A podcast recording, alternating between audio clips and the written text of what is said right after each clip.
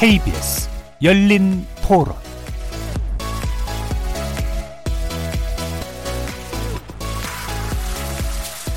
안녕하십니까. KBS 열린 토론 정준희입니다. 사회 지위를 가지고 계신 분들한테서 원래 좀 공공연하게 뭐 자녀 청탁이라든지 그런 게 많았다고 생각했는데 일단 위에서부터 공정한 모습을 보이고 뭐 노블리스 오블리주처럼 아무래도 가진 사람들이 좀 내려놓는 게 제일 좋겠죠. 불공정한 그런 게 있긴 하겠지만 부모님의 인맥이나 그런 게 연결되면 근데 그거는 그들만의 리그이고 저랑은 다른 세상 약간 그렇게 생각을 해가지고 저는 제 위치에서 열심히 하면 된다고. 공정하지 않은 거죠. 어떻게 말하면 낙하산 타고 들어온 거니까. 똑같은 기회에서 입사하거나 들어간 건 아니니까. 근데 어쩔 수 없는 것 같아요. 우리보다는 그들이 좀 더 쉬울 수밖에 없는 현실이 좀 아쉬웠던 게 없지 않아 있죠 교육 분야에 대해서는 최소한 같은 위치에서 시작할 수 있는 것이지 않을까라는 게 적어도 현 상태에서는 공정이래 맞지 않을까라는. 요즘 약간 그런 말들 많던데 약간 자본주의의 이제 마지막이다. 그러면서 점점 이렇게 차별적인 신문제적인 그런 게 다시 생겨나는 것 같아서 개선이 필요하다고 생각해. 근데 중요한 거는 노력한 사람은 노력한 그 결실을 받아야 되는데 이거 먼저 지켜져야지 다른 부분에서도 다 하나씩 좀 생겨날 수 있지 않을까 싶어요.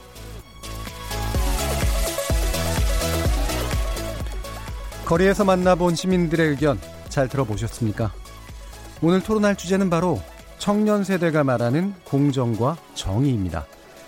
조국 법무부 장관을 매개로 우리 사회가 겪었던 몸살이 아직 가시지 않았습니다. 무책임하게 던져진 의혹 분위기만 한 것들도 있었고 불법의 영역이기보다는 우리가 몰랐거나 미처 들여다보지 않았던 문제이기도 했습니다. 하지만 결국 이 문제는 우리 사회의 계급, 계층, 불평등에 관련된 여러 가지 의문과 숙제를 남겼습니다. 그리고 또 한편 문제가 지나치게 정쟁화되는 나머지 정작 소외된 사람들의 목소리가 제대로 대표되지 못한 그런 문제도 있었습니다. 그래서 오늘 열린 토론은 청년 세대가 말하는 공정과 정의라는 주제로 세 분의 청년 세대와 함께 고민하고 또 그 안에서 희망과 답을 찾아보는 시간 가져보고자 합니다. KBS 열린 토론은 여러분들과 함께 만듭니다. 청취자분들도 토론에 참여하실 수 있는 방법 안내해 드리겠습니다. 문자로 참여하실 분은 9730 누르시고 의견 남겨주시면 됩니다. 단문은 50원, 장문은 100원에 정보 이용료가 붙습니다. KBS 모바일 콩, 트위터 계정 KBS 오픈을 통해서도 무료로 참여하실 수 있습니다. 청취자 여러분이 KBS 열린 토론의 주인공입니다. 청취자 여러분의 열띤 참여 부탁드리겠습니다. KBS 열린 토론 지금부터 출발하겠습니다. 살아 있습니다. 토론이 살아 있습니다. 살아있는 토론, KBS 열린 토론. 토론은 라디오가 진짜입니다. 진짜 토론, KBS 열린 토론.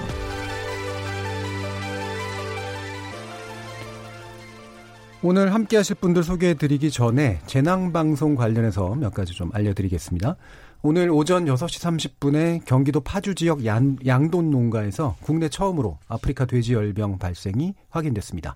국민 여러분께서는 아프리카 돼지열병 확산 차단을 위한 방역 조치에 적극 협조해 주시고요. 양돈 농가에서는 고열과 이유 없는 폐사 등 의심하는 의심이 될 만한 내용이 발생할 시에 즉시 검역본부나 시군구청에 신고해 주시기 바랍니다.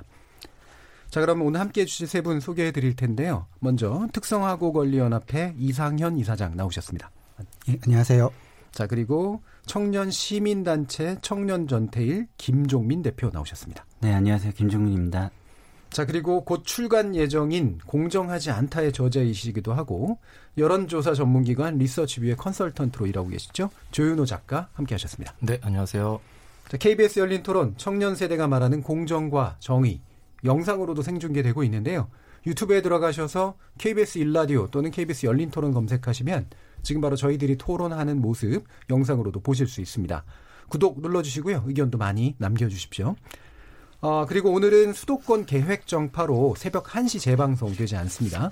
대신 팟캐스트로도 많은 청취 부탁드리겠습니다. 자, 이렇게 함께할 방법까지 안내해드렸고 오늘 토론 주제 청년 세대가 말하는 공정과 정의 본격적으로 시작해보겠습니다. KBS 열린 토론. 자, 지난 한 달간 뭐 우리 사회를 굉장히 뜨겁게 만들었고 아직도 그 열기가 좀 사라지지 않고 있는데요.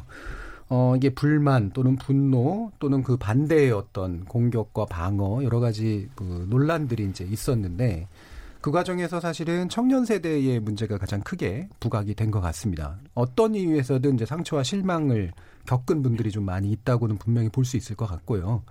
어, 그래서 뭐 어떤 이유에서든 간에 어떤 지점에서 나는 또는 이 세대는 뭔가 실망을 하고 있거나 분노하고 있거나 어, 문제를 느끼고 있는 것 같다라는 부분에 대해서 좀 자유롭게 세 분의 의견을 먼저 들어보고 시작하도록 하겠습니다.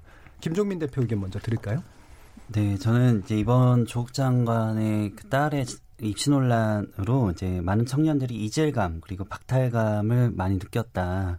그래서 저희 이제 청년단체에서 조국 후보자에게 대담을 요청할 때 조국 후보자의 딸과 나의 출발선이 같은가 이렇게 물어봤습니다. 예. 이제 조국 후보 장관의 이제 이미지가 전 청년들에게 키다리 아저씨 이렇다고 봐요. 그러니까, 키다리 아저씨. 예, 예. 키 크고 음. 돈도 많고 돈도 많지만 이제 정의롭고 공정한 내 편. 이제 이런 어떤 이미지였는데 음. 이번에 딸의 입시 논란을 계기로 아, 그렇지 않은 모습을 이제 보여줬고 어떤 그동안 이제 조국 장관이 강남 자파 이렇게 이제 표현을 했는데 알고 보니 그냥 강남 부자였더라. 예. 그래서 이제 뭐 이제 그런 구체적으로는 딸이 이제 논문 일저자가 가능했다는 거 그리고 어뭐 우리가 알 수 없는 세계였다는 거 이런 여러 가지 면에서 많은 청년들이 좀 박탈감을 느꼈다고 저는 봅니다. 예. 일단은 이미지의 격차 이게 이제 또 크게 작동을 예. 한것 같네요. 그렇죠? 예. 나의 어떤 든든한 후원자다 이렇게 예. 생각했던 분이 예. 어 사실은 실제 모습은 안 그럴 수도 있었겠구나라는 예. 생각을 했다는 거. 예. 뭐 그런 점에서 좀 일단은 좀 큰 격차를 느끼신 것 같네요. 자, 그러면 이상해 이사장님 말씀 들어볼까요? 저는 그 처음에는 그 다른 출발선으로 인해서 예. 그래서 만들어지는 다른 결과 그걸 좀 다시 한번 확인 했고 거기서 좀 많은 분노를 느꼈습니다. 예. 사실 그 문제를 몰랐던 건 아니지만 예. 진짜 이게 크게 논란이 되면서 아, 세세하게 그 어떻게 뭐 이루어졌고 뭐 논문이 어떻고 뭐 입학 과정이 뭐 맞냐 틀리냐 이런 문제들이 막 나오면서 아 그게 아 정말 우리 같은 사람들은 불가능한 음. 일들이 이렇게 여전히 일어나고 있구나 이런 것들을 느꼈고 또 완전히 다른 저런 세상이 존재하기 때문에 이 불평등한 세상이 안 바뀌는 거다. 이런 생각이 됐고 또한 그런 문제들은 단순히 이제 보수 세력의 문제만은 아니구나. 예. 라는 것도 다시 한번 확인했고요. 근데 이제 시간이 지나면서는 단순한 분노가 아니라 차라리 잘 됐다. 이런 생각이 좀 들었습니다. 정치적 반대 세력 입장에서는 어떻게든 낙마를 시키기 위해서 예. 다양한 방법을 통해서 판을 막 더 키웠겠지만 음. 저는 오히려 이 덕분에 한국 사회의 첨예한 모순이 더 음. 쟁점화가 되고 많이 이슈화되고 드러난 거 아닌가 이런 생각이 되면서 이 해결을 위해서 노력해야 된다는 공감대도 많이 형성됐다고 생각을 하거든요. 그래서 오히려 더 많이 논란이 되고 이 기회를 빌어서 당사자들의 좀 가려져 있고 숨겨져 있던 목소리가 많이 좀 드러나고 해결이 됐으면 좋겠다 이런 생각이 됐습니다. 예. 그러니까 초기에 불만 또는 분노, 실망 뭐 이런 게 결국에는 어쨌든 우리 사회 모순을 이제 보여주는 거기 때문에 그게 이제 에너지로 바뀌는 게 필요하다라고 좀 느끼시는 것 같아요. 예. 예. 조현우 작가님 어떻게 보셨어요? 저는 이번 사건이 오히려 위법하지 않다는 사실에 더 분노를 음. 했다는 생각이 들거든요. 청년들이. 예. 그러니까 예를 들면 명백한 부정행위라거나 음. 아니면은 범법이라거나 이런 일로 발생하는 취업 비리는 물론 이제 그것도 처벌이 안 되긴 하지만 법적으로 이제 위법 사항이잖아요. 예. 그런데 이번 같은 경우는 엘리트층이 너무 좀 손쉽게 자신의 신분을 좀 세습할 수 있는 수단이 이렇게 있구나 예. 많구나. 근데 왜 나는 몰랐을까? 음. 나는 알지 못한 것이 있었구나 이런 것에 느낀 어떤 좌절감이 좀 있었다고 보고요. 어, 논문 저자가 되어서 대학에 갈 수 있다는 어떤 사실 그리고 나경원 의원 자녀 의혹도 지금 마찬가지인데 음. 어떤 아는 사람들 통해서 어떤 쉽게 대학이라는 문턱에 접근할 수 있는 어떤 기회 예. 이런 것들이 어떤 부모를 만나느냐에 따라서 결정이 된다 음. 이런 것들이 이번 사건을 통해 보여지면서 청년들이 좀 분노하게 된 것이 아닌가 싶고 그 아까 말씀하신 대로 저도 하지만 이것이 단순히 분노뿐만 아니라 저는 오히려 이 사건에서 좀 일말의 희망을 봤다고 생각을 예. 하거든요. 그 이유는 어쨌든 저는 사법개혁 때문에 조국 장관 후보자가 임명돼야 된다 이런 목소리. 하지만 반면에 어, 세습에 신문 세습에 반대하기 때문에 조국 장관이 적절하지 않다라는 음. 목소리가 서로 다른 목소리처럼 보이지만 예. 사실은 우리가 더 공정하고 평등한 세상으로 가야 된다. 음. 어, 무전유죄, 유전무죄 그 세상을 벗어나야 한다. 어, 이 목소리는 같은 목소리라고 봐요, 결국. 예. 그래서 우리가 주장은 엇갈렸지만 앞으로 어디로 가야 되는지 그 방향은 좀 어, 확인했다. 음. 그런 사건이었다. 이렇게 좀 보고 있습니다. 음. 그러니까 서로 다른 목소리처럼 보이지만 사실은 검찰 개혁을 요구하는 목소리든 신분적 어떤 세습 문제를 비판하는 목소리든 실망하는 목소리든 다 같은 목소리에 속하는 것이다. 네네. 그게 희망이다. 이렇게 이제 보신 거네요. 자, 그러면 제가 그냥 뭐 한 가지 그냥 또 한 던져볼 질문이 어 사실은 뭐 이게 제가 뭐 물타기를 하려고 하는 게 아니라 어 되게 이제 눈앞에 뚜렷하게 드러났던 비리나 사실은 부정 채용에 관련된 것들 이게 이제 기성 정치인들 또는 기성 세대에서 지속적으로 좀 드러나 왔었잖아요. 그때는 결집되지 않았던 청년 세대의 이른바 분노라고 하는 게 지금 터져 나온 이유 이거는 아까도 말씀하셨던 조국 장관이 가지고 있던 개인적 이미지 격차 음. 때문에 생긴 문제라고 보세요? 아니면 또 다른 문제가 있다고 보세요?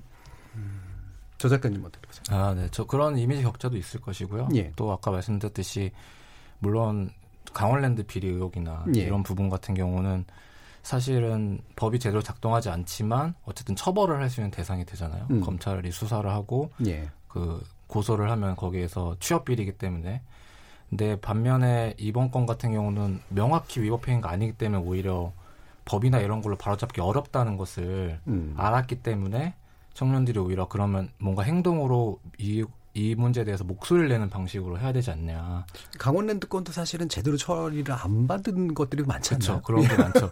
검찰이 그런 식으로 수사를 하기 때문에 네. 막판에 가서는 저는 검찰에 대한 신뢰가 검찰에 대한 불신 음. 과 함께 조국 장관에 대한 어, 느 정도 지지, 검찰 개혁에 대한 지지가 좀 높아진 거라고 생각하거든요. 예, 예. 기존에 검찰이나 사법부가 청년들의 어떤 처한 상황에 대해서 공정하게 재판을 하고 판결을 하고 수사를 했다고 하면 결국에는 검, 결국에는 이런 데까지 오지 않았을 거 아니냐. 그래서 음.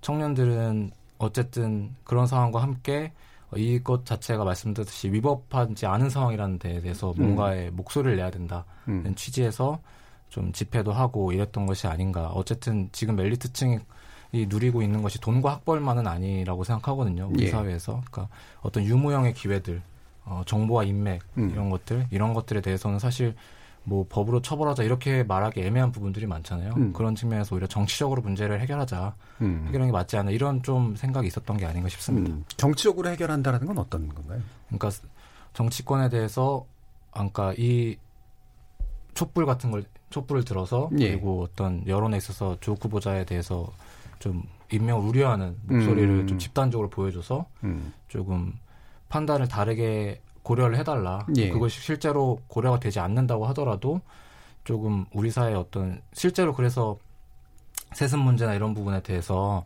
정치권이 좀 각성을 해야 된다. 음. 그래서 문재인 대통령께서도 교육 문제 해결하겠다 예. 이런 메시지가 또 나오지 않았습니까? 그래서 음. 그런 부분을 좀 더 이끌어낼 수 있었던 게 오히려 청년들이 좀 그렇게 목소리를 냈기 때문이 아닌가라고 예. 생각을 합니다. 그 자체로는 이제 위법성을 가리거나 이런 과정에서 또 흐려지는 문제들도 충분히 있는데 네네. 정치적으로 조직된 목소리들이 나오면 적어도 이후에 어떤 제도적 개선을 한다든가 또 뭐 누군가는 뭐 낙마를 바라는 사람들도 있었겠죠. 그렇죠. 뭐 그렇게 해서 네. 실패하는 모습을 보고 싶어 한다든가 뭐 이런 것도 있었을 테고. 예. 그 김종민 예, 대표님.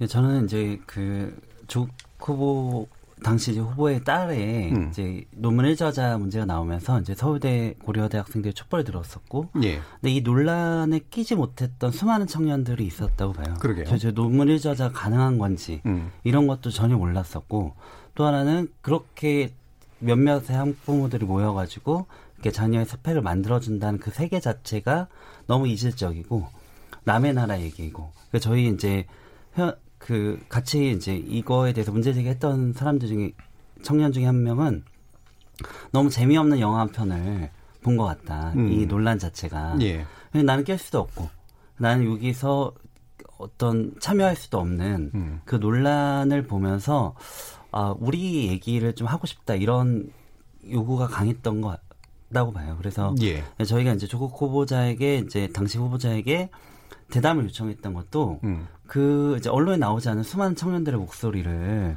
들어야 한다. 음. 이런 얘기를 이제 저희가 했었거든요. 예, 그럼 그 어떻게 보세요? 예를 들면 예. 이런 시각도 있거든요. 서울대 고려대 학생들의 일부가 예. 이런 촛불 시위하는 것에 어떤 순수한 의도 자체를 무시하는 건 아닌데 예.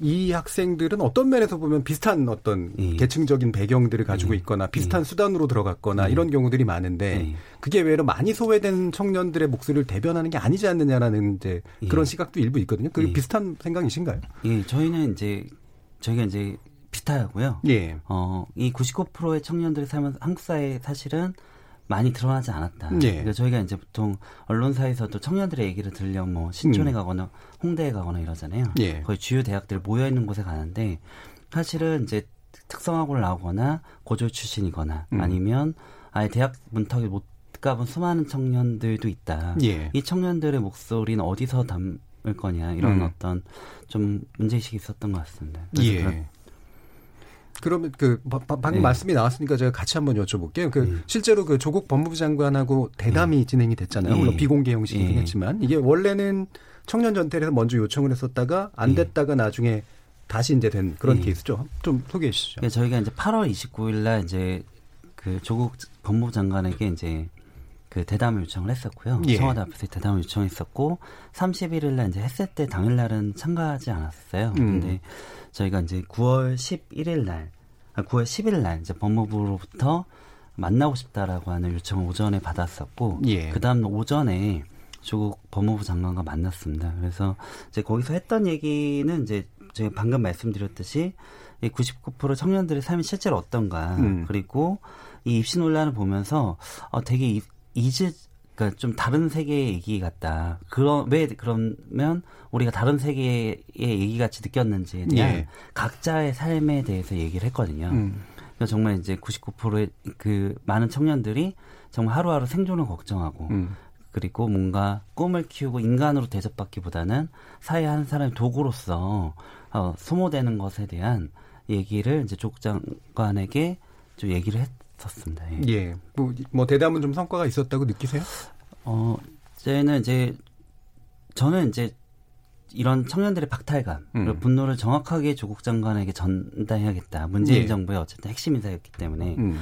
들어야 된다고 생각하고 시종일관 이제 조국 장관이 진지하게 듣고 음. 적으면서 들었었고 이 문제에 대해서 어쨌든 진심 어린 태도로 저희는 대했다 이렇게 좀 보고 음. 봤습니다. 네. 직접 이렇게 만나보시면 사실은 우리가 알잖아요. 예. 이게 이제 그냥 의례적인 걸로 예. 하는지 아니면 뭔가 진심이 담겨져 예. 있는지. 예. 근데 진심이 담겨져 있다라고 느끼신 거죠. 예, 저희는 이제 그날 대담에서 진심이 음.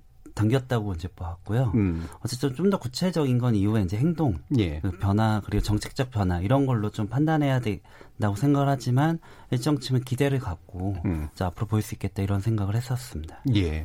그럼 연달아서 그 특성화고 권리 그 연합회라고 하는 게 참 일반 분들한테는 좀 낯설 수 있잖아요. 예. 일단 소개 좀 해주시죠, 이상현 사장께서. 예. 저희는 2017년 음. 7월 정도 이제 본격적인 활동을 시작했고요. 만들어진 계기는 2016년에 그 구이역 김군 예. 그 스크린도어 사고가 난 이후에 당시에 그 사고 현장에도 특성화고 학생들이 예. 굉장히 많이 찾아와서 추모하고 음. 같이 마음을 모았었는데 그 이후에 어떤 특성화고 학생들 혹은 졸업생들이 겪는 음. 노동 현실이라던가 그런 다양한 문제들을 뭐랄까 당사자가 직접 나서서 해결할 필요가 있겠다. 그리고 이것이 너무나 묻혀져 있었다. 우리 사회에 되게 중요한 문제인데 그런 예. 공감대 속에서 만들어지고 활동을 했고요. 2017년 말에는 그 제주 실습생 이민호 음. 군 사건이 예, 예. 일어났고 그 과정에서도 굉장히 많은 적극적인 활동을 했습니다. 예. 음, 여기 그 사실은 이제 그 제가 이걸 질문을 드렸던 게 특성화고를 이른바 이제 자사고라든가 우리가 좀 더 특권적인 어떤 것이 가능한 정도의 고등학교로 착각하시는 분들도 사실 있을 아, 예. 것 같아요. 그죠? 근데 이게 지금 이렇게 그 김종민 대표도 이제 말씀하신 그런 부분들을 보면서 실제로 99%의 청년들의 소외된 목소리 어디로 가 있는가 지금 현재 상황에서 어떤가요? 예.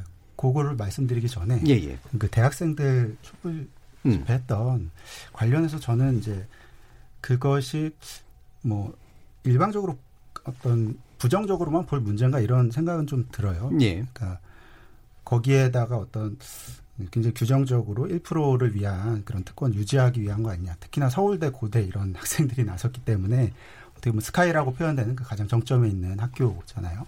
그런 시각이 있을 수 있지만 저는 그래도 이 당사자들이 대학생들이라고 해서 이 전체 사회의 불평등한 구조 속에서 자유로운 존재는 아니라고 생각하거든요. 똑같은 예. 청년이고 그 입시 치열한 입시 경쟁을 통과하고 어, 그 과정에서 굉장히 특권의 어떤 대물림으로 더 좋은 기회, 훨씬 좋은 기회와 스펙을 쌓은 학생들도 있을 수 있지만 예. 소수라고 생각하고 이 그래 그렇기 때문에 그 학생들의 집회를 그렇게 규정할 수는 없다라고 예. 생각하고 당사자로서 청년으로서 어 불공정과 불합리함을 또 불평 느낄 수 있다고 생각하고 그걸 적극적으로 표현하는 건 좋은 일이라고 생각합니다. 예. 다만 어떤 예를 들어 뭐 어떤 일부 고졸 청년들이 그런 대학생들의 행동이나 주장에 대해서 공감하지 못할 수는 있지만 예. 그 공감하지 못하는 것이 바로 잘못된 거다라고 얘기할 수는 없다고 생각하고요. 예. 중요한 거는 그런 행동을 진영 논리로 음. 봐서는 안 된다 이렇게 생각하거든요. 다양한 청년들 목소리 있을 수 있다고 생각하고요. 그리고 나아가서 그런 데서 사실 이 논란의 과정에서는 이제 대학생들이나 입시 문제 제도가 주로 또 조명이 많이 됐기 때문에 앞서 이야기된 것처럼 뭐 특성화고 학, 뭐 졸업생들, 고졸 청년들 이런 또 사회의 어떤 사각지대에 있고 관심을 못 받는 청년들의 문제는 많이 소외된 건 맞다고 생각합니다. 예. 어, 그렇기 때문에 어떻게 보면 그 2016년 구의역 그 사, 사고 이전에만 해도 사실 당사자의 목소리를 듣기도 어려웠고 그런 문제가 있고 어떤 사고가 있고 그랬을 때 그걸 집중해서 이게 왜 문제인지 무엇이 문제인지를 파지는 않았다고 생각하거든요. 예. 사회 그냥 문제들 중에 하나로 지나갔다면 이제는 어, 그런 당사자들의 목소리가 나오고 있고 또 이 뭐랄까 이 조국 사태라고 하는 걸 계기로 해서 음, 그동안 정말 심각하게 가장 그 어떤 계층이 있다면 가장 아래쪽에서 예. 차별받아 왔던 이 특성화거나 고졸 학생들의 목소리가 좀 더 적극 반영될 필요가 있다고 생각합니다. 예. 제가 뭐 그 비슷한 질문을 다른 시각에 대해서 이제 전달드렸던 이유 중에 하나는 아마 이제 우리 사회 또 특히나 청년 세대가 생각하는 이제 공정함의 문제, 정의의 문제 이게 사실은 되게 다른 시각들이 한꺼번에 섞여 있는 것 같아요. 그러니까 음. 내가 생각하는 정의, 내가 생각하는 공정이 남이 생각하는 정의, 남이 생각하는 공정과 안 맞는 경우들이 굉장히 음. 많거든요. 예를 들면 어, 그, 거기 이제 좋은 학교에 간 학생들 같은 건 나는 내가 열심히 노력하고 나는 공정하게 해서 갔고, 음. 예를 들면 공부를 못한 친구들은 노력을 안 했기 때문에 못 온 거고, 음. 그런데 예를 들면 조국 장관 딸이라든가 다른 음. 친구들은 부모의 덕으로 간 거야. 음. 이런 식의 어떤 구별되는 논리들이 있거든요. 음. 물론 실제로 개인들은 그럴 수도 있겠지만, 음. 저는 그 각자가 판단하는 공정함이라는 게 정말 그렇게 나는 공정하게 했고 남은 불공정하게 했어. 라든가 남은 노력은 안 했어. 이렇게 얘기할 만할까. 이런 의문점들이 좀 많이 들거든요. 그래서 여러분들이 생각하시는 또는 청년 세대들이 보는 공정함 내지 정의라고 하는 게 어떤 걸까? 뭐, 음. 뭐 개인의 의견도 좋고요. 아니면 세대를 대변해서 얘기하셔도 음. 좋고 그렇습니다. 우리 김종민 대표님 먼저 들을까요? 예, 저는 이제 문재인 대통령이 당선 후에 이제 기회는 평등할 거고 예. 과정은 공정할 것이다 이렇게 얘기를 했었는데요. 어쨌든 요 문재인 정부의 핵심 인사인 조국 장관이 작년 입시 논란에서 음. 그러니까 부모의 자산과 소득에 따라서 이제 자녀의 출발선이 다른 예. 좀 이런 공정하지 않은 사회에 대한 게 나왔다고 생각하고요. 음. 저는 지금 사회에서 적어도 공정이란 교육에서만큼은 평등해야 된다. 음. 좀 이런 생각을 갖고 있습니다. 그래서 그것이 한국 사회 최소한의 공정이 아닌가. 음. 저희가 이제 어쨌든 죽 장관을 만나면서 이제 어쨌든 법무부 장관뿐만 아니라 그 문재인 정부의 핵심 인사로서 이제 저희가 요구했던 것 중에 하나도 이제 그 자사고 그리고 어, 통고를 폐지해야 된다 뭐 네. 이런 얘기를 했을 만큼 교육 문제가 교육 과정이 평등해야 하는 문제는 한국 사회 최소한의 어떤 공정성을 담보하는 거다 이렇게 예. 보고 있습니다. 그 흔히 말하는 일반적으로 이제 출발선 내지 예. 기회의 공정성 예. 그리고 그것의 핵심은 교육의 공정성이 예. 있다. 이제 이렇게 보시는 거네요. 예, 이상 인 사장님 어떠신가요? 네. 저는 공정성이 필요하다고는 생각을 하는데 예. 그것이 절대적 가치와 기준이 될 수 있을까? 음. 이런 생각이 있습니다. 왜냐하면 그 말씀하신 것처럼 공정이라고 하는 건 좀 상대적인 가치가 아닌가 생각하거든요. 예. 내가 나의 위치와 지금 어떤 사회적 지위나 이런 음. 것에서 다른 사람과 비교를 통해서 느끼는 음. 어떤 가치일 수 있기 때문에 좀 절대적인 가치는 될 수 없지만 또 필요하긴 하죠. 근데 제가 생각하기에는 어, 한, 뭐 어, 떤 측면에서 보면 단순하고 좀 투박하게 말하면 뭐 대졸이든 고졸이든 뭐 부모 어떤 부모를 만나든 누구든지 좀 먹고 사는 걱정 없이 살 수 있는 그런 사회. 예. 또 다른 측면에서 또 이야기를 하면 어, 기득권이 만들어 놓은 질서를 좀 리셋하는 거 아닌가 이런 생각이 음. 있어요. 그러니까 예를 들어 컴퓨터를 장시간 오래 켜놓고 사용을 하면 예. 여러 막 리소스를 사용하고 하면서 느려질 수밖에 없고 그 멈추기도 하고 음. 뭐 성능이 굉장히 떨어지잖아요. 음. 근데 그때 해결 방법은 재부팅하는 예. 밖에 없거든요. 그러니까 저는 지금 이 한국 사회를 만들어 왔던 주도해서 그 질서를 형성해온 기득권이 만들어오는 그런 공정성 혹은 음. 그런 질서 그것을 좀 재부팅 해야 음. 되는 시기가 아닌가라는 예. 좀 생각이 들고요. 어, 좀 더 이야기를 하면 11일에 저희 그 조국 장관 만났을 때 음. 공정, 정의, 희망 사다리를 이제 장관한테 이제 전달하셨네. 예, 전달을 음. 했는데 그 모습을 보고 이제 주변에서 음. 우려를 표하기도 했습니다. 예. 예. 이용당하는 거네요. 예, 아니, 거? 뭐 그렇다기보다 이제 사다리 그 의미가 아, 예. 뭐냐. 예. 신분 사, 신분 상승, 뭐 계층 상승, 이른바 개천에서 용나는 그런 시스템을 음. 만들어 달라고 이제 뭐 부탁한 거냐. 뭐 이런 의미로 해석을 예. 하신 것 같아요. 근데 뭐 저희가 생각했던 거는 이 1대 99의 사회에서 음. 1에 아, 속하는 누군가를 밀어내고 99 중에 그 내가 1%가 될 수 있는 사다리를 어, 내려달라 이런 의미는 아니었거든요. 예. 그러니까 지금 99%가 이 밑바닥에 있고 더 아래로 내려가는 현실은 맞다고 생각해요. 예. 예. 근데 그렇기 때문에 올라가야 되는 건 맞다. 음. 근데 다만 무한 경쟁을 통해서 누군가 소수가 독점하고 음. 소수가 그 올라가는 방식이 아니라 다 같이 올라가는 게 필요하다고 생각하고 예. 그걸 위해서는 이제 구조가 바뀌고 완전히 어떤 이 공정성도 새로운 가치, 새로운 어떤 청년들의 그런 납득할 수 있는 걸로 좀 자리매김해야 되지 않나 생각됩니다. 예. 음, 제가 뭐 더 구체적으로 여쭙고 싶긴 합니다만 적어도 뭐냐면 리셋하는 게 필요하다. 이제 이런 예. 말씀이시잖아요. 그렇죠. 시간이 지나면 결국은 힘을 가진 자들에게 유리한 방향으로 질서가 만들어지는 경향이 있기 때문에 좀 더 주기적으로 이걸 좀 재편해 주는 그게 필요한 때가 온 거 아니냐 그런 예, 뭐 의견이라고 생각되네요. 조윤아 작가님이 이제 제가 제일 마, 지막에 또 질문 드리는 이유는 또 책도 쓰셨으니까 아, 그뭐 가장 많은 자원이 있지 않을까 싶어서 예 어떠세요?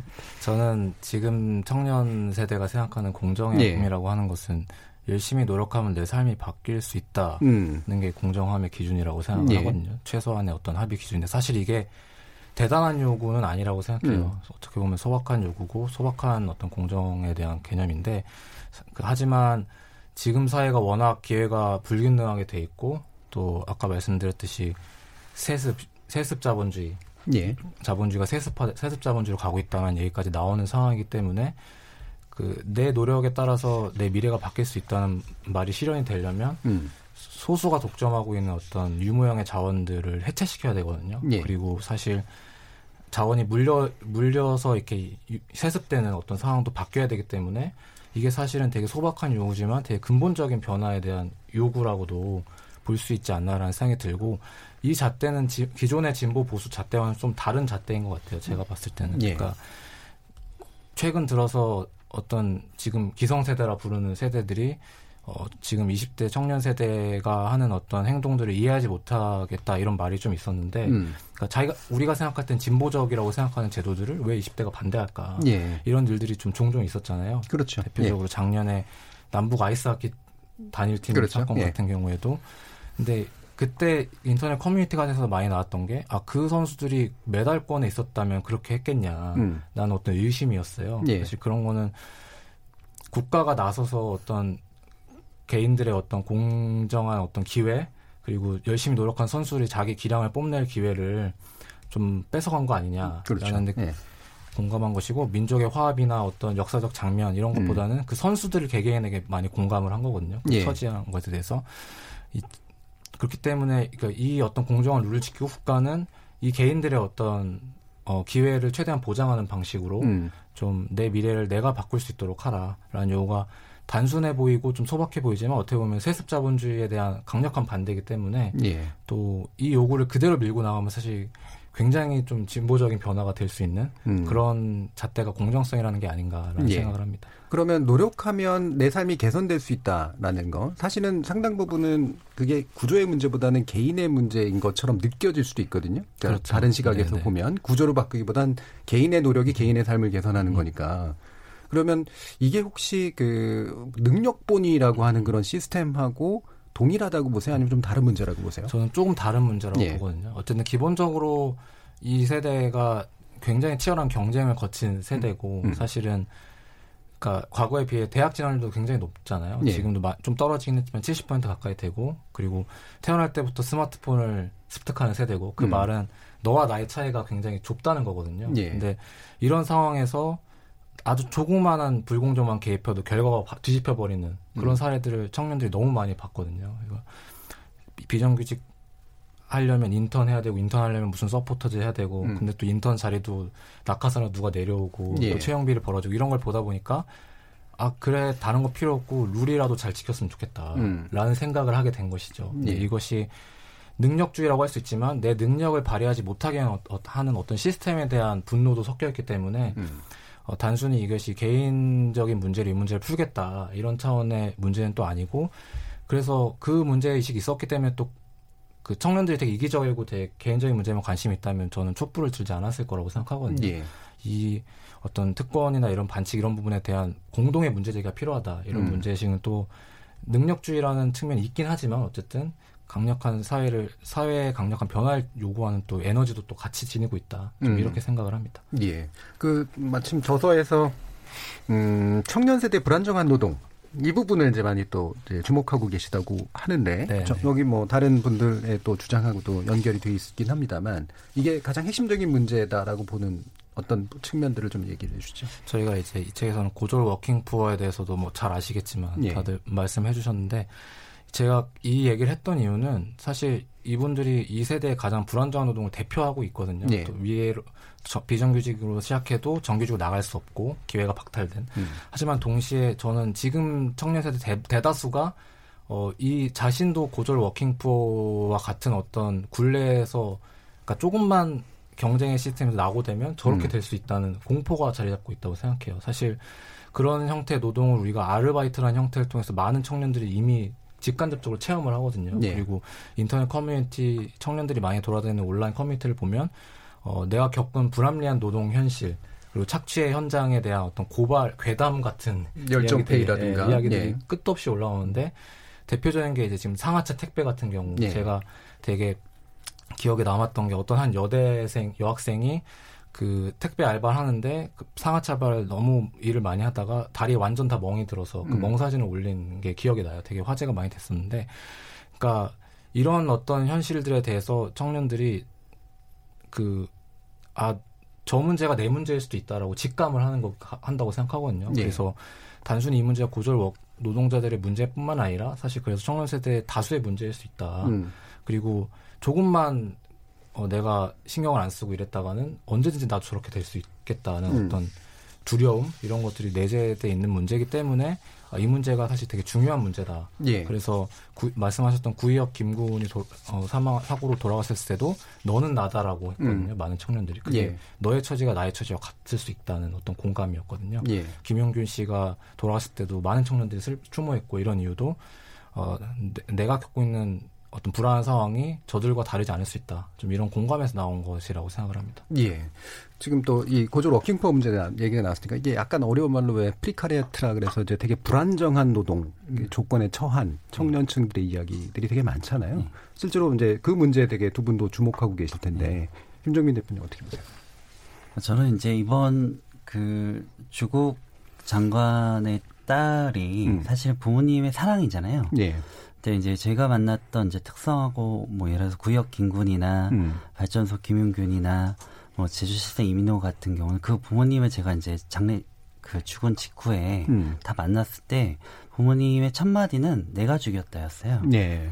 그러니까 내 처지가 내 자식을 이렇게 만들었다였었고 음. 그러니까 누군가는 한쪽에서는 부모님의 덕택으로 어떤 좋은 스펙을 쌓고 좋은 대학을 그렇게 가지만 누군가는 어, 스무 살 넘어서부터 혹은 열아홉 살부터 생존을 위해서 일을 해야 그렇죠. 되는 음. 이런 처지가 지금 한국 사회에 이제 만연해 있다라고 음. 생각을 하고요. 그 그럼 이 청년들의 삶을 그러니까 이제 우리가 흔히 공기업 그리고 뭐 공공기관 취직하거나 음. 아니면 대기업에 취직하는 한 10여 프로의 이 청년들을 예. 제하고는 이 나머지 한 90%의 이제 청년들은 대다수가 불안정하고 저임금 노동에 예. 시달리고 있거든요. 그래서 저희도 이제 그 적어도 최저임금 1만 원 음. 그리고 비정규직이 정규직화 돼야 된다 음. 이런 얘기를 하고 있고 이건 단순히 무슨 어떤 진영의 논리라던가 이런 게 아니라 최소한의 생존권이라고 저는 생각을 해요. 예. 그러니까 한국 사회가 누군가는 잘 살 수도 있죠. 근데 누군가한테는 최소한의 생존을 보장해줘야 된다라고 생각하거든요. 그러니까 수많은 청년들의 분노가 나는 생존을 걱정하는데 누군가는 부모를 잘 만나서 어 저렇게 가는구나 이렇게 음. 하는 이 이 박탈감이 어 어마어마하다라고 생각을 하고 이것을 문재인 정부 어떻게 해결할 거냐. 음.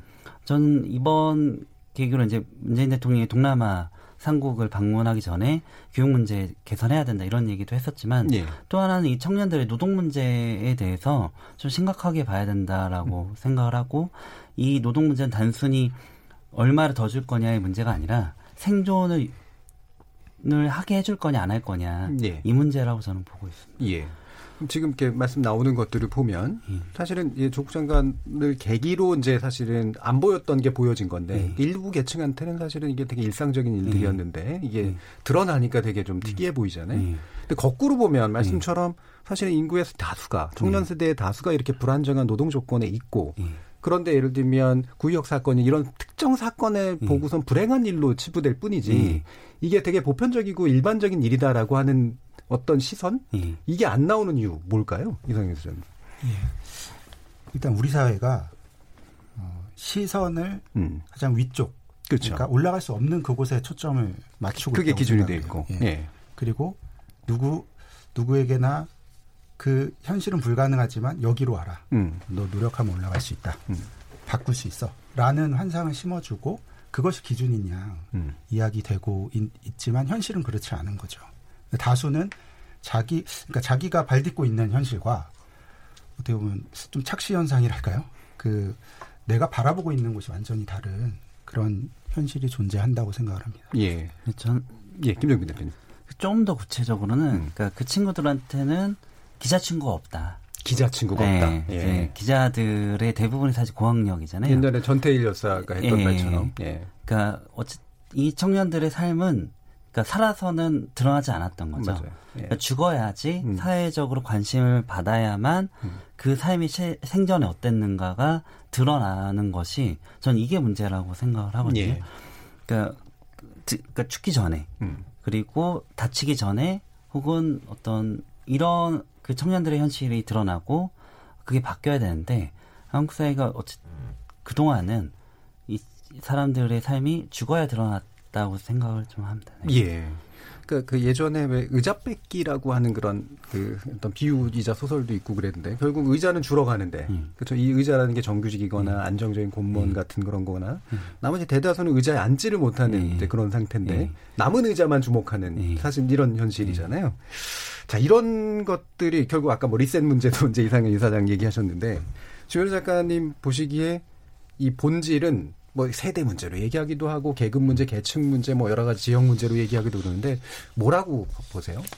저는 그 공정하지 않다 이 책에서 음. 지금 청년 세대를 청년 세대 계급이라고 표명을 세대 했거든요. 계급. 그러니까 음. 그러니까 뭐냐면 이 말은 이 세대 전체 자체가 하나의 계급화되고 있다라는 음. 생각을 많이 했어요. 그러니까 예. 지금 이 세대는 당군 일에 처음으로 부모보다 더 가난한 세대가 되기도 하고 음. 자기가 사회 진출을 하기 위해서 가장 긴 시간을 투자하는 세대거든요. 음. 그리고 음. 그 그첫 사회 진출도 비정규직으로 시작하고 그래서 어느 사회건 간에 아 그 사회에 가장 좀 밑바닥에 있는 층이 누구냐 음. 했을 때 떠오르는 이미지들이 있잖아요. 그래서 한때 미국에서는 그게 흑인이었고 예. 미국 유럽에서는 아마 지금 이민자들일 거고 음. 근데 우리 사회에서는 그게 20대 청년인 것 같아요. 그러니까 음.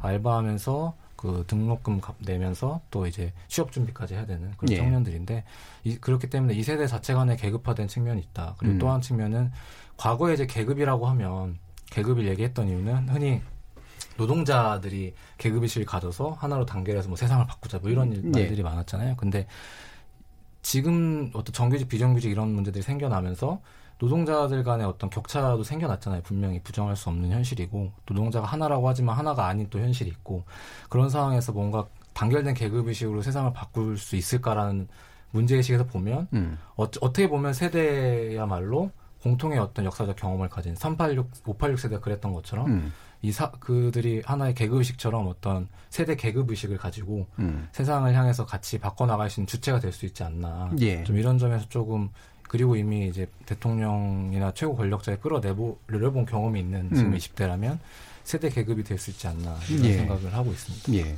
이 세대 계급이다. 음, 이거 사실 뭐 88만 원 세대 얘기 책 나오고 그럴 때부터 이 문제는 주목은 해온 지 한 10년은 된 것 같은데. 그렇죠. 지금 이제 또 다시 이제 벌어지는 것들을 보면 이 세대하고의 밀접한 연관성 분명히 있는 것 같아요. 근데 이게 세대라는 게 생물학적 세대만 또 얘기할 수 없는 측면도 물론 있는데 이게 자칫하면 이른바 꿀빤 세대와 뿔 빨리고 있는 세대 뭐 이런 식의 어떤 이상한 대립도 좀 만들어질 것 같은데 어떻게 보세요, 김정재 대표? 저는 이제 그, 첫- 그 IMF 이후로 음. 우리 사회의 불평등이 심화됐고 뭐 이제 저희가 이제 조국 장관에게 대담을 요청할 때 조국 후보자의 딸과 음. 우리 출발선이 같은가? 그러니까 출발선이 다르면 예. 도착도 다를 수밖에 없잖아요. 그렇죠. 근데 저는 한국 사회가 도착이 다른 사람들한테 차별이 일상적으로 심하다라고 생각을 좀 해요. 음. 그러니까 뭐 이제 구체적으로 좀 말씀드리고 싶은데 이제 음. 구역 김군의 동료가 이제 정규직이 됐다고 했는데 그 실제 그 서울교통공사 7급부터 시작하거든요. 예. 근데 이 서울교통공사 이 구역 동료들은 7급 보로 시작했어요. 음. 3년이 되면 정규직을 시켜주겠다고 했는데 올해 9월이 이 정규직 이 되는 날짜인데 예. 이걸 또 미뤘단 말이죠. 그 음. 무기계약직 시절에는 경력을 인정할 수 없다. 음. 뭐 이것도 그렇고 또 하나는 하청 업체에 있을 때 그 경력은 인정해주지 않겠다. 예. 뭐 예를 들어서 이런 거나 또 하나는 이제 저희가 또 하- 나왔던 것은 뭐 코레이 레- 네트워크스 이제 비정규직들은 8년 연차랑 1년 연차랑 임금이 동일하다던가 음. 그러니까 노동자들이 어 그러니까 이제 청년들이 어쨌든 자기가 가진 부모의 어떤 소득과 자산에 물려받은 것과 예. 교육을 통해서 첫 직장이 들어갔을 때 그 첫 직장이 들어가서부터 느끼는 이 계획적 격차. 예. 시작점이 이- 되게 또 달라지죠. 예, 네. 이것이 저는 이제 핵심적인 문제라고 생각을 하고요. 그러면 그러니까 시작점이 다른 것 것에 대해서 이제 아까 교육을 통해서 예. 평등하게 해야 된다라고 했지만 하고 또 하나는 출발선이 다른 사람들이 도착이 다르다고 해서 음. 차별하면 안 된다. 정규직과 비정규직 하는 일이 똑같은데 한 누구는 시험 보고 들어가고 누구는 정책적으로 혹은 싸워서 시행을 통해서 정규직이 됐다고 해서 그거에 대해서 차별하는 것은 문제다 이렇게 좀 음. 생각을 하고 있습니다. 이상 이, 이 사장님 이런 질문도 있을 것 같은데 사실은 제가 만나본 많은 정규직들이나 자기가 노력해서 들어갔다라고 생각한 사람들은 비정규직을 정규직화 시킨다라거나 이렇게 하면 이것도 불공정하다 라고 불만을 품거든요. 예. 어떻게 보세요? 되게 어려운 문제를 물어보셨네요. 예. 저도 그런 문제들 많이 접했었고, 음. 근데 아까 제가 그 공정함이 뭐냐라는 예. 이제 질문 주셨을 때 말씀드린 것처럼 근데 상대적으로 느낄 수밖에 없는 문제라고 생각을 해요. 음. 그러니까 어 이제 아까 의자 뺏기 얘기 예. 나왔지만 그 의자가 너무 적다 보니까 음. 어 치열한 경쟁을 통해서 그 자리까지 갔는데 예. 그, 어, 그만큼, 내가 봤을 때 그만큼 경쟁이라든가 노력을 안 한 사람들이 나와 같은 대우를 받는 게 예. 공정한가 이렇게 느끼는 거라고 그렇죠. 생각하거든요. 근데 그렇게 사고를 할 수밖에 없는 어떤 구조, 그 소수의 의자, 음. 그리고 그 경쟁을 통해서만 거기에 도달할 수 있는 어떤 과정, 음. 그리고 다른 방식으로 어 그 특권이라던가 어떤 권리 혹은 이익을 누릴 수 없다라고 음. 하는 그 원천적으로 그 사고 자체가 막혀 있는 예. 이런 사회가 그, 그런 불공정성을 느끼게 한다고 음. 생각하거든요. 음, 음. 훨씬 많은 기회와 음. 자기가 선택할 수 있는 여러 가지 경로도 있고 자기의 삶을 좀 더 인간답게 스스로 만들어갈 수 있는 기회가 많다면 음. 어, 그런 불공정성이 훨씬 덜해지지 않을까. 음. 왜냐하면 다양한 방식으로 그런데 접근할 수 있다는 사고도 할 수 있을 테고, 예. 그리고 누구나 그렇게 원하는 만큼 예, 그런 예. 뭐랄까요? 음, 예. 자기가 누릴 수 있는 것들을 누릴 수 있다면 예. 그런 부작용은 그렇죠. 좀 덜해지지 그러니까. 목표가 되는 것이 되게 좁으니까 예. 그걸 얻은 사람들이 당연히 느끼는 불공정함에 대한 어떤 생각들은 있을 수 있으나 예. 이 목표를 넓혀주는 게 예. 결국 은 사회 역할이다. 그렇게 볼 수 있을 것 같네요. 그, 예. 저 아까 조윤우 작가님 세대 계급 예, 예. 문제다 이렇게 말씀하셨는데 그 부분 제가 좀 공감 가는 부분이 있어서 음. 좀 말씀을 드리면 저는 이제 지금 뭐 20대 80, 10대 90, 음. 나아가 1대 99, 뭐 이렇게까지 점점 양극화 심해지고 고착화되는 문제는 이제 권력과 부가 계속 대물림되는 또 이런 데서 계급 문제는 있다고 생각하거든요. 근데 어 이것이 특정 세대만의 문제는 아니지만 이 청년 세대는 뒤늦게 출발하기 때문에 예. 자연스럽게 더욱 열악한 현실에 놓여져 있는 하나가 있다고 생각하고 음. 근데 이게 또 전부는 아니라고 생각을 해요. 음. 세대 문제도 있다고 보거든요. 예. 어, 누구나 쉽게 인식하는 뭐 기득권층이나 어떤 특권층 있는데 이런 사람들이 오랜 세월 동안 자신의 그 권력을 공고화하기 위해서 질서를 만들어 왔다라고 예.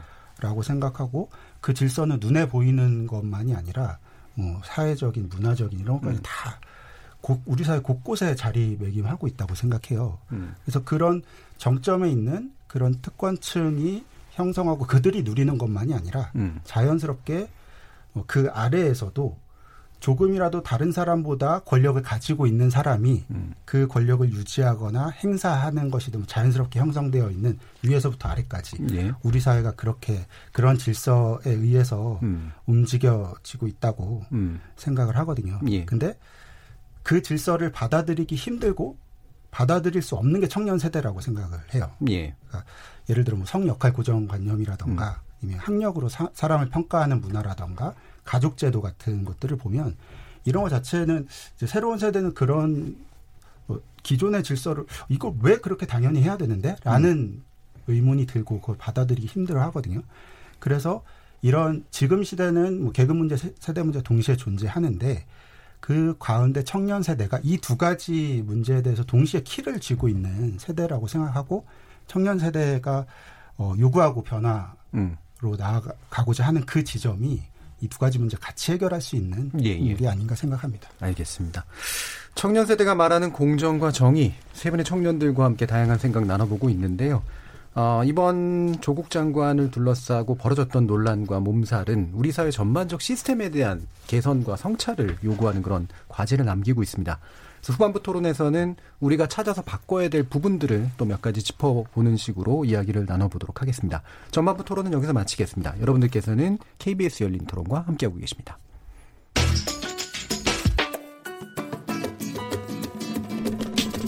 묻는다, 듣는다, 통한다. KBS 열린 토론.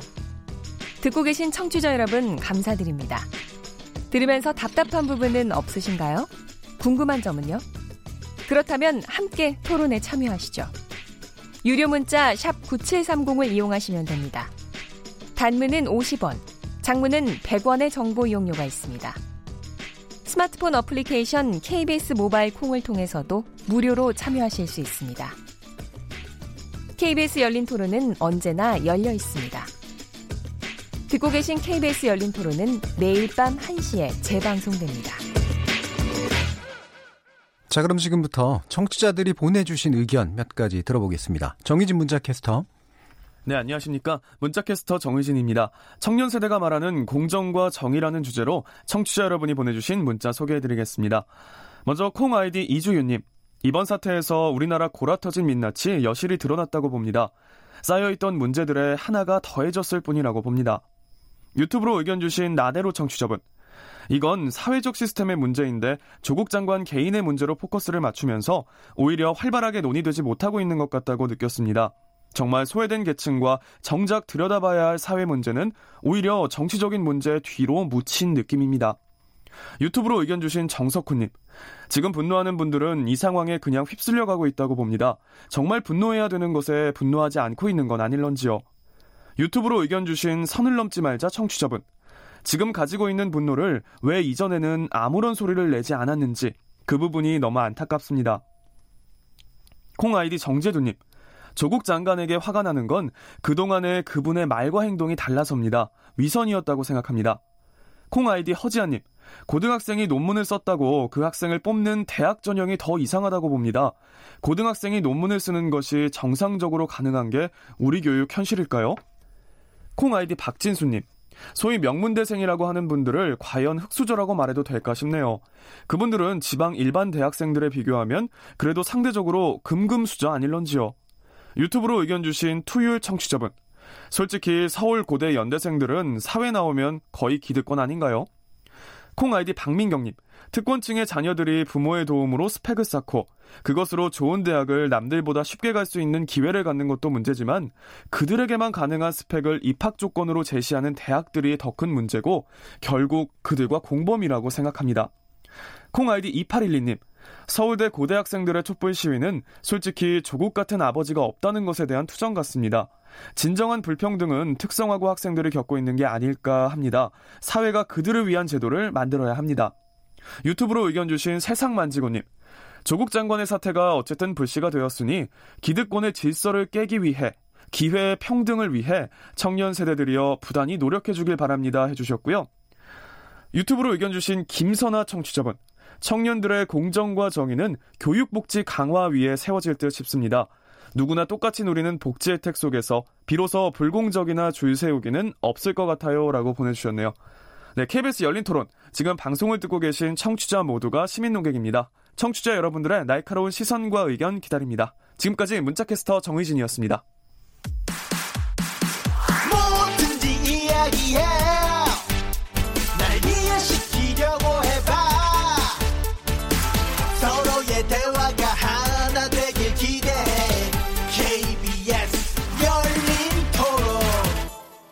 자, 후반부 토론 시작해 보겠습니다. 특성화고 권리연합회 이상현 이사장, 청년시민단체 청년전태일 김종민 대표, 공정하지 않다의 저자이신 조현우 작가 이렇게 세 분과 함께하고 있습니다. 자 그러면 어, 이 출발선 또는 기회 사실 이게 교육 문제가 제일 이제 핵심 키다. 그리고 요번에 분노도 사실 이제 교육 문제하고 연관이 돼 있기 때문에 근데 제가 이제 또 열린 토론을 여러 번 이슈를 다뤄봤습니다만 이른바 정시 수시 논쟁부터 해가지고 굉장히 많은 이야기들이 있어요. 그리고 논쟁을 하다 보면 도대체 해법이라는 게 있을까? 이 본질적인 문제. 그러니까 다시 말하면 교육을 통해서 어떻게든 좀 더 좋은 것을 얻고 싶어하는 사람들의 욕망. 그다음에 그걸 지원하고자 하는 어떤 부모의 사랑이라는 이름의 어떤 것 이거를 막을 수 있는 어떤 수단이라는 게 있을까? 이제 이런 궁금증 같은 게 실제로 드는 게 사실이거든요. 음. 김종민 대표님 이런 어, 교육 문제 네. 예를 들면 어떻게 해결해야 된다고 보세요?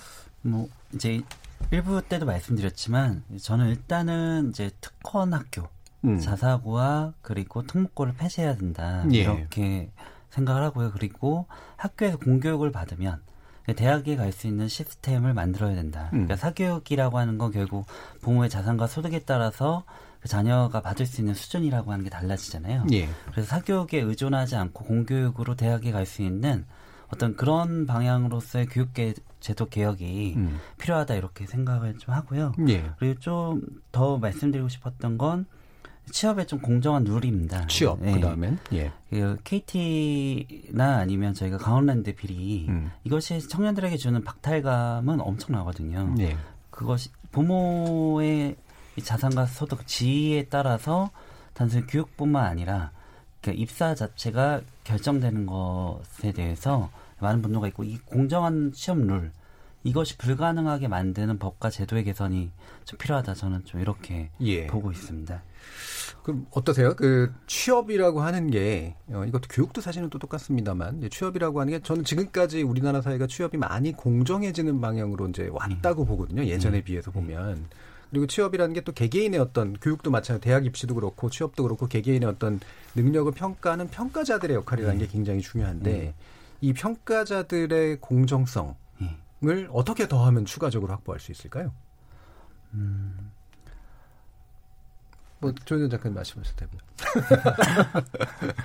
어려운 문제를 저는 이제 사실은 그렇기 때문에 저는 뭔가 대학에 이렇게 누구나 이렇게 노력하면 대학을 갈 수 있는 것도 중요하지만 예. 그 못지않게 대학에 가지 않아도 잘 네. 사는 게 중요하다고 생각하거든요. 음, 음. 그러니까 제가 친구가 이제 핀란드에 핀란드에서 사는 친구가 있는데 예. 그 친구가 한번 한국에 와서 되게 재밌는 영상을 보여줬어요. 그 영상이 뭐냐면 어느 모 고등학교에 이제 핀란드에는 뭐 고등학교 졸업식 장면이었는데 학생들이 막 이렇게 고등학교 졸업을 하자마자 막 뛰쳐나와서 막 자기 마을을 이렇게 차를 타고 트럭을 타고 돌면서 음. 막나 졸업했어요 막 소리를 예. 지르고 그 앞에서 이제 그 학, 학생들이 부모들이 나와서 이렇게 피켓을 들고 막 응원해줘요. 근데 그 피켓에는 그 아이의 어린 어린 시절 장면이 담겨 있는 음. 그 피켓을 들고 막 좋아하는데 제가 그걸 보면서 아니 뭐 고등학교 졸업했는데 뭐가 이렇게 좋냐고 예. 그랬더니 그 친구가 아 여기서는 대학 가는 사람들이 별로 없기 때문에 예. 고등학교 졸업식 이, 이 아이의 인생에서 굉장히 큰그 음. 그 행사다 그 가족이라고 말을 하더라고요. 그러니까 그 학, 대학 진학률 자체가 낮다는 이유는 그만큼 대학 대학에 꼭 가지 않아도 직업 계고나 이런 걸 통해서 충분히 사회에서 먹고 살 수 있고 어느 정도 복지나 이런 게 보장이 되기 때문에 가능한 거잖아요. 그래서 네. 저는 근본적으로 어쨌든 좋은 대학이란 건 한정돼 있고 사람들이 생각할 때 음. 거기에 들어가려는 어떤 비용도 많이 들 수밖에 없고 경쟁 치열하고 말씀하셨듯이 그거의 공정성 또 어떻게 할 거냐 이런 네. 문제가 있기 때문에 저는 뭐 사다리를 타고 위로 올라가는 것도 할 수 있는 것도 공정하는 게 중요하지만 사다리 사다리 올라가지 않아도 그 밑에 있는 사람들이 음.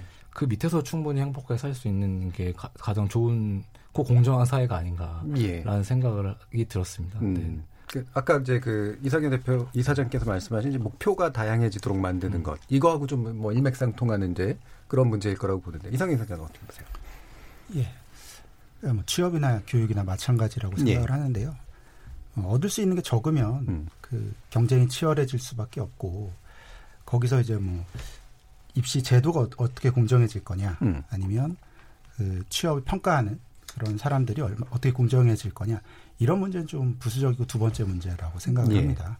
그리고 어떤 완전 완전 무결한 제도 그런 음. 사람들이 만들어질 수는 없다. 음. 다만 언제 얼마나 만족할 수 있느냐의 문제인 것 같은데요. 그러기 위해서는 교육 교육이라고 하는 시스템이 과거에는 이제 뭐 신분이나 계층 상승 유일한 거의 수단이었고 네. 지금도 불가능하긴 하지만 그렇게 받아들여지고 있는 음. 이런 것 자체를 바꿀 수 있는 조금 더 어, 대학을 안 가도 어, 다 같이 행복하게 살 수 있는 어, 조윤 작가님 말씀하신 것처럼 음. 그런 사회가 만들어져야 그리고 어떤 직장을 선택해도 내가 하고 싶은 일을 기준으로 그래도 먹고 살 수 있는 사회가 되어야 이런 문제들이 해결될 수 있고 그 다음에 이제 뭐 취업 과정이나 입시 제도가 얼마나 공정해질 거냐 이런 건 이제 같이 만들어가야 되는 사회적 과제인 거고 음. 시급한 거는 그걸 좀 어, 완전히 좀 바꾸, 바꿀 그럴 필요가 있다고 생각합니다. 예. 그러면 이게 이제 또 구체적으로 한번 생각을 해봐야 되잖아요. 그러니까 실제로 이런 실제로 대학 안 가도 잘 살 수 있고 잘 산다는 게 뭐 엄청나게 부자로 산다는 건 아니겠지만 그러니까 취업도 특정 취업문으로만 들어가지 않아도 기본적으로 나한테 뭔가가 보장이 되는 어떤 안전망이 있는 사회 뭐 이런 걸 텐데 어 이른바 기본소득제도 뭐 이런 것도 그런 것에 포함되는 그 구상이라고 할 수 있나요? 또는 뭐 다른 어떤 제도에 관련된 의견을 주셔도 좋고요. 저, 네. 예, 네, 저는 이제 네. 기본적으로 노력을 하기 전에 노력할 수 있는 사회부터 만들어 놔야 음. 된다고 생각을 하, 거든요 예. 청년들이 그걸 요구하고 있고, 그러니까 어떤 기본적으로 출발 아까 말씀하셨듯이 출발선이 다르기 때문에 음. 기본소득 같은 것도 이게 막 기본소득을 받는다고 해서 큰 뭔가 이렇게 막 예. 부자가 되고 당연히 이런 건 아니죠. 근데 음. 지금 어쨌든 하루하루 살아가는 청년들한테는 이제 20만 원, 30만 원이라도 되게 큰 도움이 되기 때문에 음. 시, 그 그리고 이제 청년사회 상속제라는 제도도 있어요. 청년사회 상속제. 예, 예. 지금 아마 국회 법안이 정의당 음. 심상정 의원 예. 법안이 발의된 걸로 아는데 만 20세가 되는 청년들에게 국가가 상속을 한, 해준다는 예. 의미로 천만 원씩 주자. 근데 예. 그 재원은 상속 증여세의 음. 재원을 바탕으로 해서 주자. 음. 이런 제도도 사실 누구는 부모를 잘 만나서 상속을 받는데 일반 대부분의 청년들은 못 받잖아요. 그러니까 예. 그거를 사회가 일부 그 상속을 해주자 이런 음. 제도도 되게 좋다고 볼 수 있고 또 하나는 저는 한 가지 더 말씀드리면 노력할 수 있는 사회를 만드는 것도 중요하지만 내가 한 노력에 대한 합당한 보상도 되게 중요하다고 생각하거든요. 예. 저는 그게 대표적으로 군대라고 생각하거든요. 음. 우리나라에서는.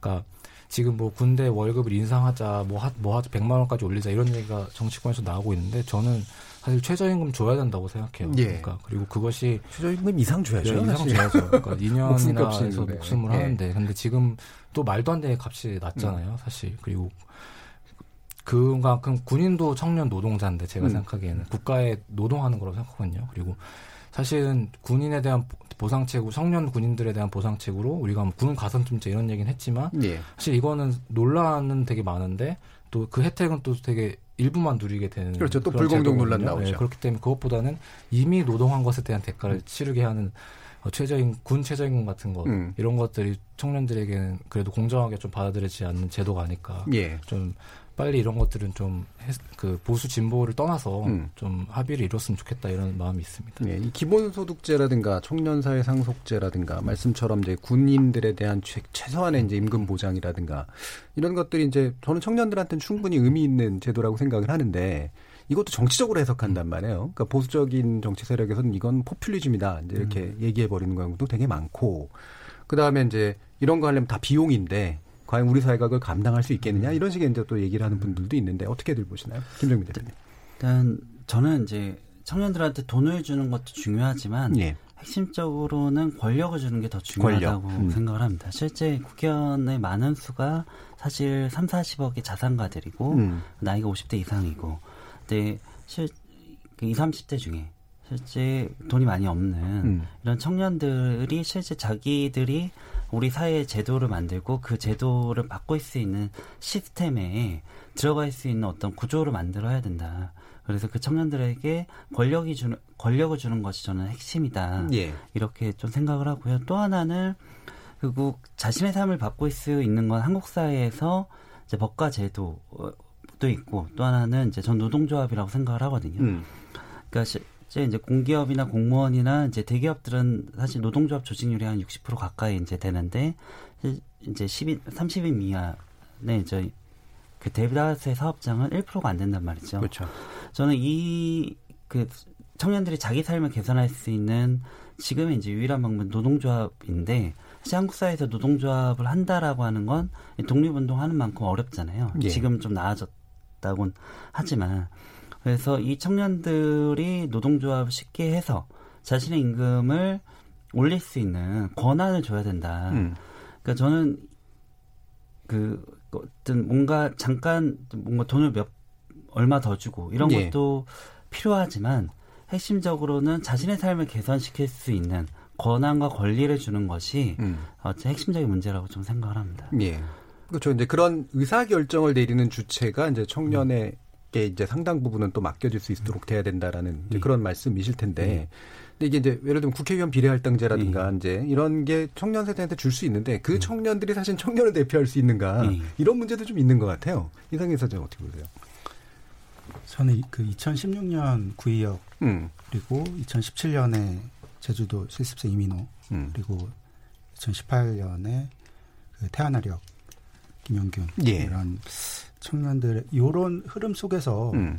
청년들의 그 이전과 좀 다른 건 목소리를 내고 음. 조직화되고 뭔가 행동하고 있다고 생각하거든요. 예. 그런 과정 속에서 어, 저도 좀 구체적으로 해결할 수 있는 방안 좀 노동조합과 정치라고 생각을 음. 해요. 어, 그 중에서 앞에 이제 김종민 대표가 노동조합 이야기를 하셨으니까 예. 정치 좀 더 말씀을 드리면 음. 그러니까 엘리트 정치는 엘리트를 위한 세상과 질서를 만들고 기성세대가 중심이 된 정치는 어, 잘해야 지금으로 보면 청년파리 정도. 예. 청년을 아닌가. 파는. 음. 예, 예. 음. 청년을 위한다기보다 그런 현실이라고 생각하거든요. 예. 그렇죠. 근데 이렇게 TV를 보면 우리 모두가 많이 느끼겠지만 아 정치인들 수준이 저 정도인가 라고 음. 하는 굉장히 어, 뭐랄까 진짜 국민들을 위한 정치를 한다기보다 정쟁을 위해 싸우고 정치 혐오를 불러일으키는 예. 그런 모습을 많이 보인다고 생각을 해요. 그런 걸 보면서 청년들 이렇게 생각 혐오만이 아니라 음. 어, 내가 해도 저거보다 잘하겠는데?라고 충분히 생각할 수 있다고 생각하고 어, 그 정 어떤 진영 논리 정쟁, 어떤 정치적 그 힘의 싸움 이것이 아니라 진짜 내가 원하는 그런 세상을 위해서 뭘 하더라도 지금 대다수의 엘리트 정치인이 보여주는 모습보다는 청년들이 훨씬 예. 잘할 수 있지 않을까 저는 이렇게 생각합니다. 예, 그렇죠. 다음 세대를 위한 결정을 윗세대가 내리면 안 되죠. 사실은 음. 상당히 많은 예. 부분에서는. 예, 오늘 이야기를 약간은 또 이제 정리할 때가 좀 온 것 같은데 그러면 한 분씩 마무리 발언 형식으로 하면서 과연 뭐 정치가 됐건 조직화가 됐건 어떤 제도라든가 여러 방식이 됐건 간에 어디서 우리 사회가 다시 좀 시작하자라는 제안을 해주셨으면 좋겠습니다. 음. 먼저 조윤호 작가님. 네, 저는 공정하지 않다는 책을 쓰면서 윗세대의 어떤 성찰을 촉구하려고 썼다기보다 음. 우리 청년 세대의 그 냉소주의를 좀 경계하자는 예. 의미에서 책을 쓴 면이 크거든요. 음. 어쨌든 그러니까 세상이 바뀔 수 있다고 생각하는 게 가장 중요하다고 생각해요. 그래서 우리의 스피커를 내고 또 변화 실제 변화를 만드는 일에 집중하는 것인데 음.